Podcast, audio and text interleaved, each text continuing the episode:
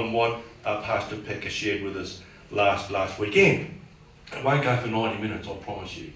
All right, I promise. Won't be that long. That wouldn't be a recap, would it? No.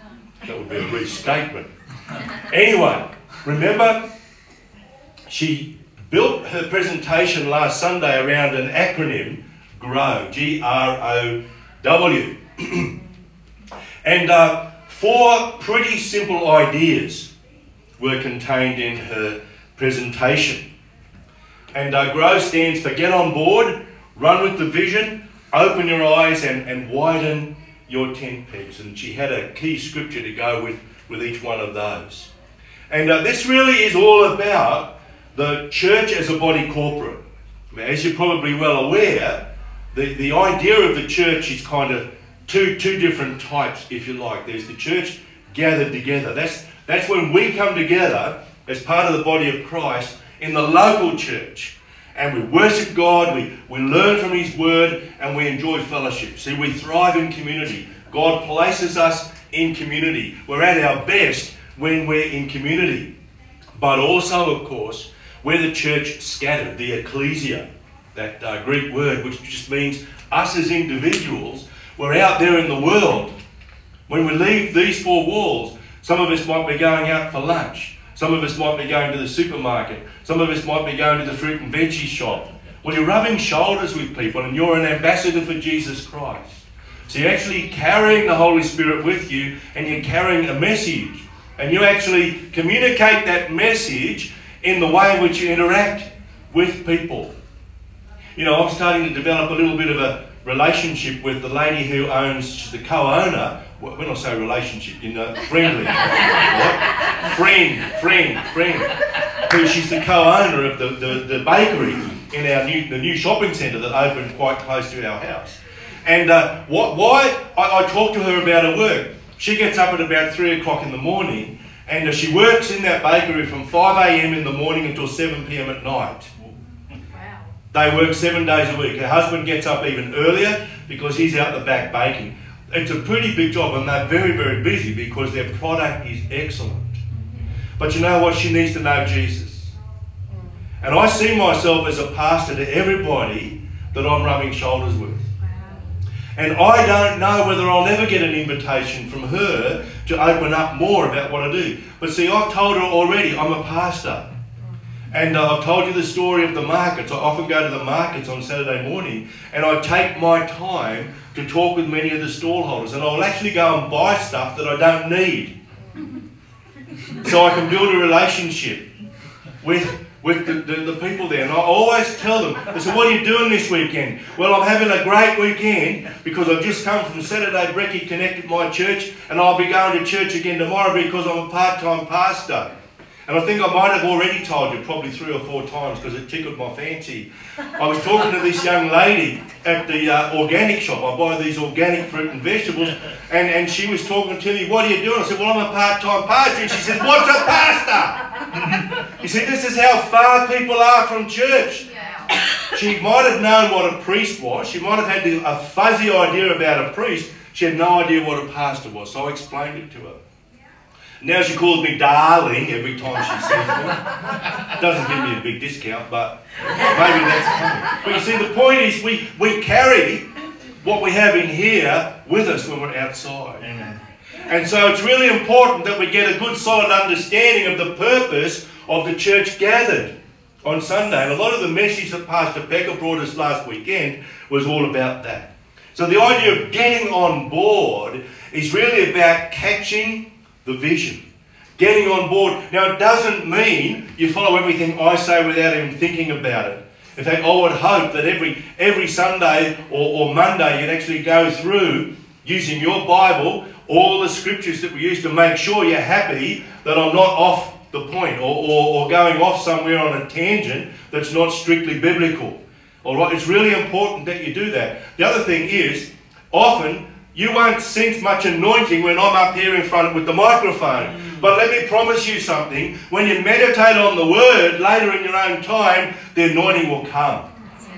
God spoke that word to me many, many years ago. I stopped coming to church expecting the preacher to be anointed.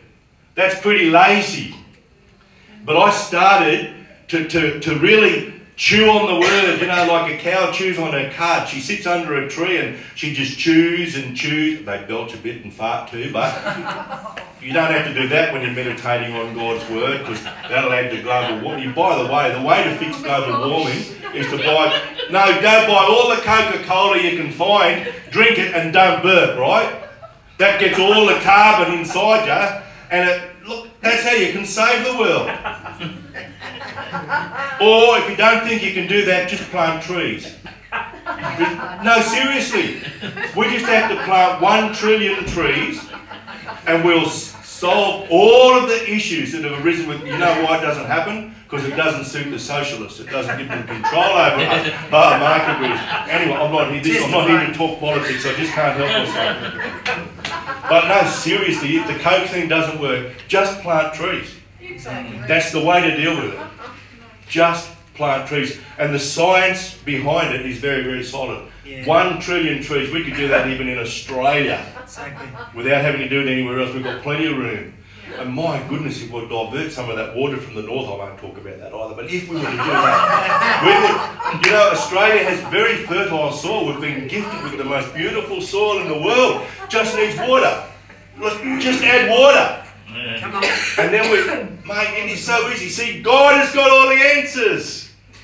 And we don't have to listen to the nihilists who think the end of the world is coming. The end of the world isn't ever going to come. The second coming of Jesus Christ is. Yes, yeah. The second coming of Jesus Christ right. is. Anyway, getting on board, it really is about getting enthused and making sure you are engaged with the local church. And this is not an advertisement for Ignite Life Church Gold Coast necessarily. Of course, I want to grow. Every pastor wants to grow. You want to see more people. Of course you do. But the point is this my heart is to see people sown into a local church. A local church. If it's not Ignite Life Church, that's not the big issue. The big issue is that you get on board in a local church, you're well and truly engaged in a local church because you'll grow that way.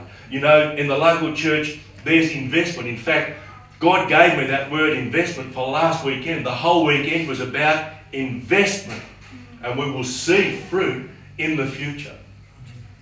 I've made 14% on average on my investments over the last 12 months. Uh, some of them I made 38% on, I lost 38% on another one, so I kind of cancelled out. But you see, when you invest, there's a return. Yeah. And last weekend was a big investment. And I believe there will be a return for those of us who allow that investment to be made. And there will be a return, there will be fruit for the church as a whole. But you see, you've got to get on board. And uh, the scripture that Pekka used in connection with getting on board was from Haggai, Haggai, try Habakkuk, or some people say Habakkuk, which I think is more, more Hebrew and it sounds more learned anyway. But I'll, I'll say Habakkuk because I can actually say that. Anyway, uh, chapter 2, verse 1 says this, and I'm using the New Living Translation I will climb up to my watchtower and stand at my guard post. There I will wait to see what the Lord says and how he will answer my complaint. Now, his complaint was actually about the, the situation that Israel found itself in. But the point about it here is he's climbing up to the watchtower. There are people at the watchtower. There are roles to be um, played out at the watchtower. I will stand at my guard post. In other words, he would take up his specific role within the context of that community. So get on board. The second one is run with the vision. And uh, just reading on there from Habakkuk 2, verse 2, it says this Then the Lord said to me, Write my answer plainly on tablets. Some versions say, Write the vision on tablets of clay, so that a runner can carry the correct message to others. You see, you don't know what the vision of the local church is unless you're sown into the local church. When you know what the vision is, then you can use that to share with other people. And uh, I shared earlier this morning that when, when Ainsley rang me about David being sick and us having to use uh, iTunes as, as our basis for worship this morning, that's okay because we're the less stressed church. You know, my promise to you is I'll never burn you out. Yeah, yeah. I'll never burn you out. Been there, done that. Not just in church, but in parachurch organisations as well. But what I want to do is to equip you to run with the vision. See, the big vision that we have as a local church here is based on the three greats. The great invitation, come follow me. The great commandment, love God and love others as you love yourself. And the great commission, go into all the world and make disciples of the nations. That's the foundation of everything that we do. The whole purpose for being is to give expression to those three greats from the Word of God. So run with the vision. I will talk a little bit more about the vision that Pastor Pekka brought last weekend. The next one is open your eyes. Open your eyes. Psalm 119, verse 18 says this Open my eyes to see the wonderful truths of your instructions. Uh, many translations use the word law rather than instructions. That these, these include even the things the Holy Spirit brings to you, the revelations the Holy Spirit brings to you. We should always be praying that God will open our eyes to His vision. Open our eyes to His vision. And that He will always, always share His vision with us. You know, I talked a couple of weeks ago about the fact God is like a parent who hides Easter eggs for their kids. You hide Easter eggs in such a way that the kids will find them. You see? God doesn't make it hard for us to catch His vision. In fact, there's no mystery. You know, some of the denominations have a great a theology of mystery. But you see, all the mysteries were revealed in Jesus Christ. That's what the New Testament says. So the Easter eggs are easy to find. The vision is not hard because God will give it to us. And the W in grow stands for widen your tent pegs. The key scripture here was Isaiah 54 verse 2. Enlarge your house, build an addition, spread out your home and spare no expense. How about that? Uh, the King James talks about widening your tent pegs, making a bigger abode. So have a, have a mindset of expansion. Why's that? Because God wants his kingdom to invade earth. Yeah. That's why. It has nothing to do with the pastor being able to boast about the number of people who come to church. In fact, I think sometimes pastors actually count legs. Right? Because that kind of doubles the size of your church uh, right away. You know what? And, and, and um, you know, if I was sharing and if I talk about percentage growth, every time a new family turns up, that's a 20% growth rate. you see. Uh, no, but I don't even count most days. I did count last week, don't ask me why, but I, I, don't count. Most of the time I can't say how many people are in church because I'm not, in, I'm not, I thought I'm not interested, I'm not focused on numbers, I'm focused on influence. That's it. So we want to equip you when we're the church gathered so you can be the church scattered and be more effective when you are scattered out there in the world. Monday, uh, Mondays through to Saturdays. So get on board, run with the vision, open your eyes and widen your tent pegs. Easy to remember, isn't it? Those four letters in grow. Let me move on now to talk a little bit about the a vision statement that uh, Pastor Pekka brought to us last weekend. And uh, it's, it, I actually suggested a little change to it. And, uh, and they, they reckon that was a good idea. I had a teleconference with them on, on Thursday night. So uh, it hasn't changed the meaning at all. It just puts more ings in it. All right? So this is what it says loving God and loving people. We're a church of disciples making disciples, training leaders to transform the world for the kingdom of God. And I've got a picture of a butterfly there for a particular reason that I'll come to momentarily. So this fits in with the whole idea of those three greats. You see, you can't love God and love people until you've accepted the great invitation. It really starts with accepting the invitation of Jesus Christ come, follow me. If you look at the original languages, that was never a command, it was never an order. Jesus never said to people, You've got to come and be my disciple. It was an invitation. And we have to respond to that invitation, yes or no, at some point in our lives. We've all said, Yes. Praise God. We've all said, Yes. And so we can all call ourselves followers of Jesus Christ.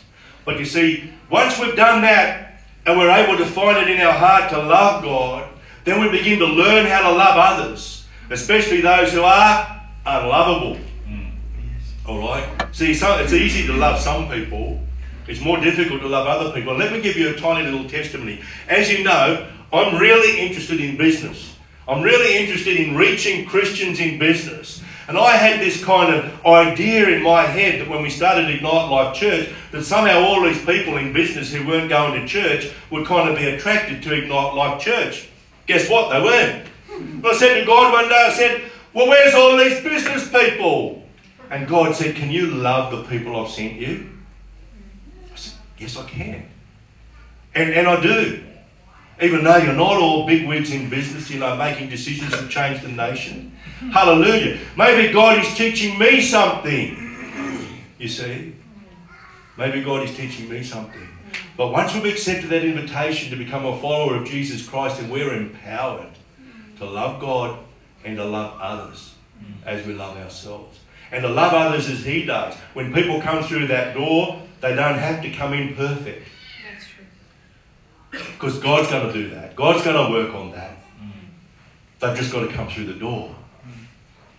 But you see, after we learn how to love God and after we have that capacity to love God and love others, then, you know, we're almost compelled by the love to reach out to others, to go into all the nations and to make disciples. And that literally means, actually, the word go there, it's in present continuous tense in the Greek. And what that means is in going about your daily activities. You don't have to go overseas to make disciples.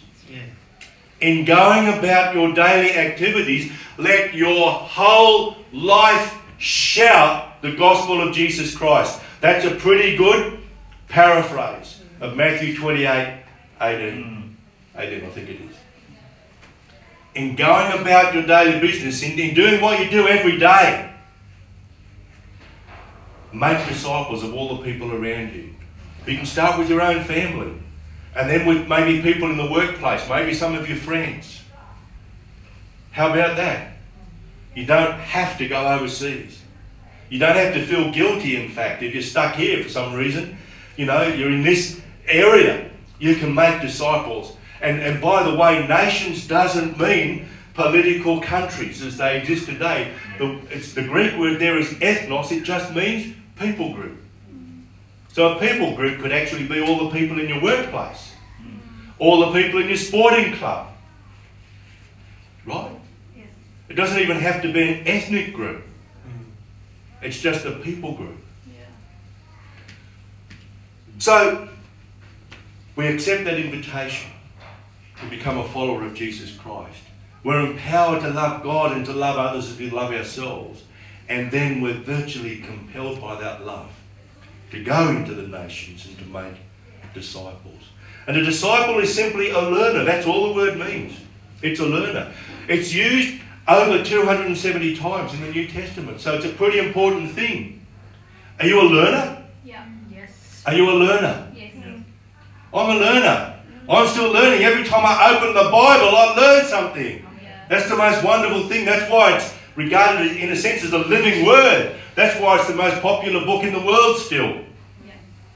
Every time you open it, it's because the Holy Spirit releases revelation to us. That doesn't happen when we read an ordinary novel or watch a movie on TV, but when we open the Word of God, because the empowering of the Holy Spirit is there, hmm. we learn. So, a disciple is as simple as that it's a learner. So, we being learners, we lead others to become learners as well. We're learning from the Word of God, we're learning from the Holy Spirit. So, we're a church of disciples, we're a church of learners making other learners. Training leaders to transform the world. Now, one of the points that Pekka made was we're all leaders. See, leadership is about two things it's about influence and it's about empowering. So, all of us will have people around us whom we influence. And I really do believe that if we understand leadership well, we'll also be empowering them. In the workplace, we empower people to make decisions because that matures them as moral beings. In the household, you know, we can empower our own children to make decisions as they get a little bit older and ultimately to own their own faith. And I had the privilege of seeing my own children work through that whole issue of whether I'm just going to inherit my parents' faith or whether I am going to accept and have a faith that is truly my own.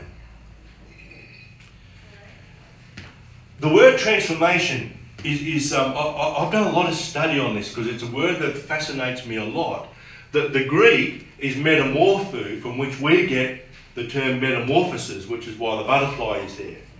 And uh, Amos and Vanessa, they go catch butterflies because they run a business and they sell butterflies to people, for example, at, at weddings.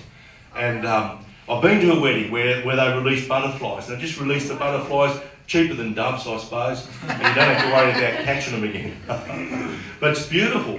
Now, one of the most interesting speeches I ever, I used to teach public speaking at a Bible college up in Toowoomba, mm. and Amos's dad was a student there. This is a long, because I'm old, right? This was a long, long time ago. A long time ago. And I don't think Amos was still in nappies, but he was pretty young, right? Can you imagine Amos in nappies? Don't, don't worry about that. But um, his dad was at the time breeding butterflies, and he, he had to do a presentation as part of his assessment, and he did a presentation on breeding butterflies. was one of the most interesting things I've ever listened to in my life, and he made it interesting as well. But the whole point about metamorphosis, isn't it, is the butterfly was once a caterpillar. Yeah. It goes into a chrysalis and then it comes out a totally different thing. And I believe, I don't know how they did this research, but I believe scientists have discovered that the butterfly still remembers what it was like to be a caterpillar. Okay? And we saw that with the testimony that Andrew brought us this morning. He's a butterfly, but he remembers what it was like to be a caterpillar. Isn't that true? Isn't that true? But you see, he's changed. He's changed. Now, guess how the transformation happened? The Holy Spirit got a hold of him. Yes. Now, the thing about, I, I, don't want to bore you too much with, with, with my little knowledge about Greek, but it's very interesting that that Greek word metamorpho, it's translated as transformed in Romans 12 2. You know, be transformed by the renewing of your mind.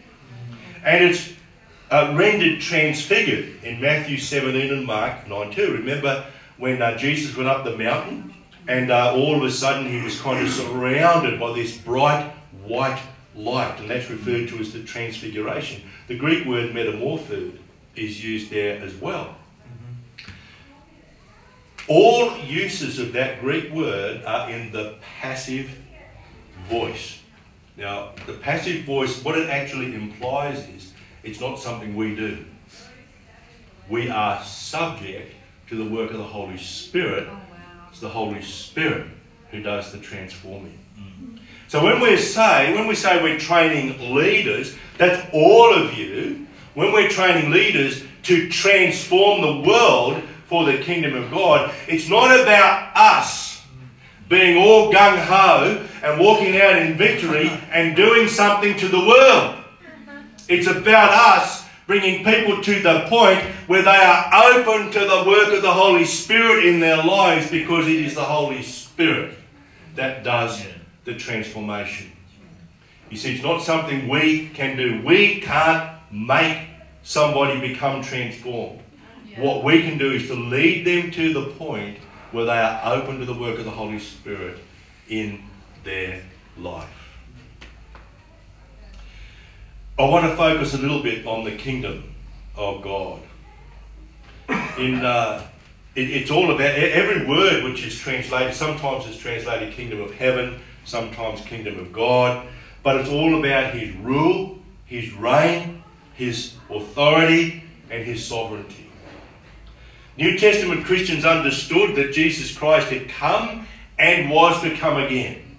And they actually saw the kingdom of heaven in the same light that in a sense the kingdom of heaven was here, but it was not yet here. It's the now but not yet nowness of the kingdom of heaven, which is a bit of a difficult concept to understand. But uh, to use a, a, theological term, what it suggests is the kingdom of heaven is not yet fully consummated on earth. So the kingdom of heaven was actually inaugurated when Jesus Christ said from the cross, It is finished. And the work of the church is to bring the kingdom to earth. It's a funny thing that churches that actually say that's what we're doing uh, are generally labelled as belonging to the new apostolic movement and they get a lot of criticism.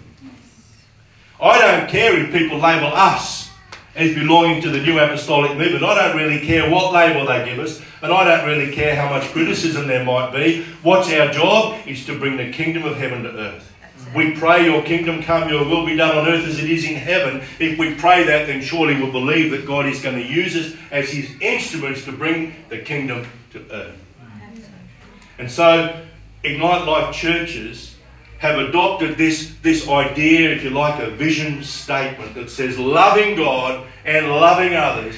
We're a church of disciples or learners, making disciples or learners, training leaders to transform the world for the kingdom of God.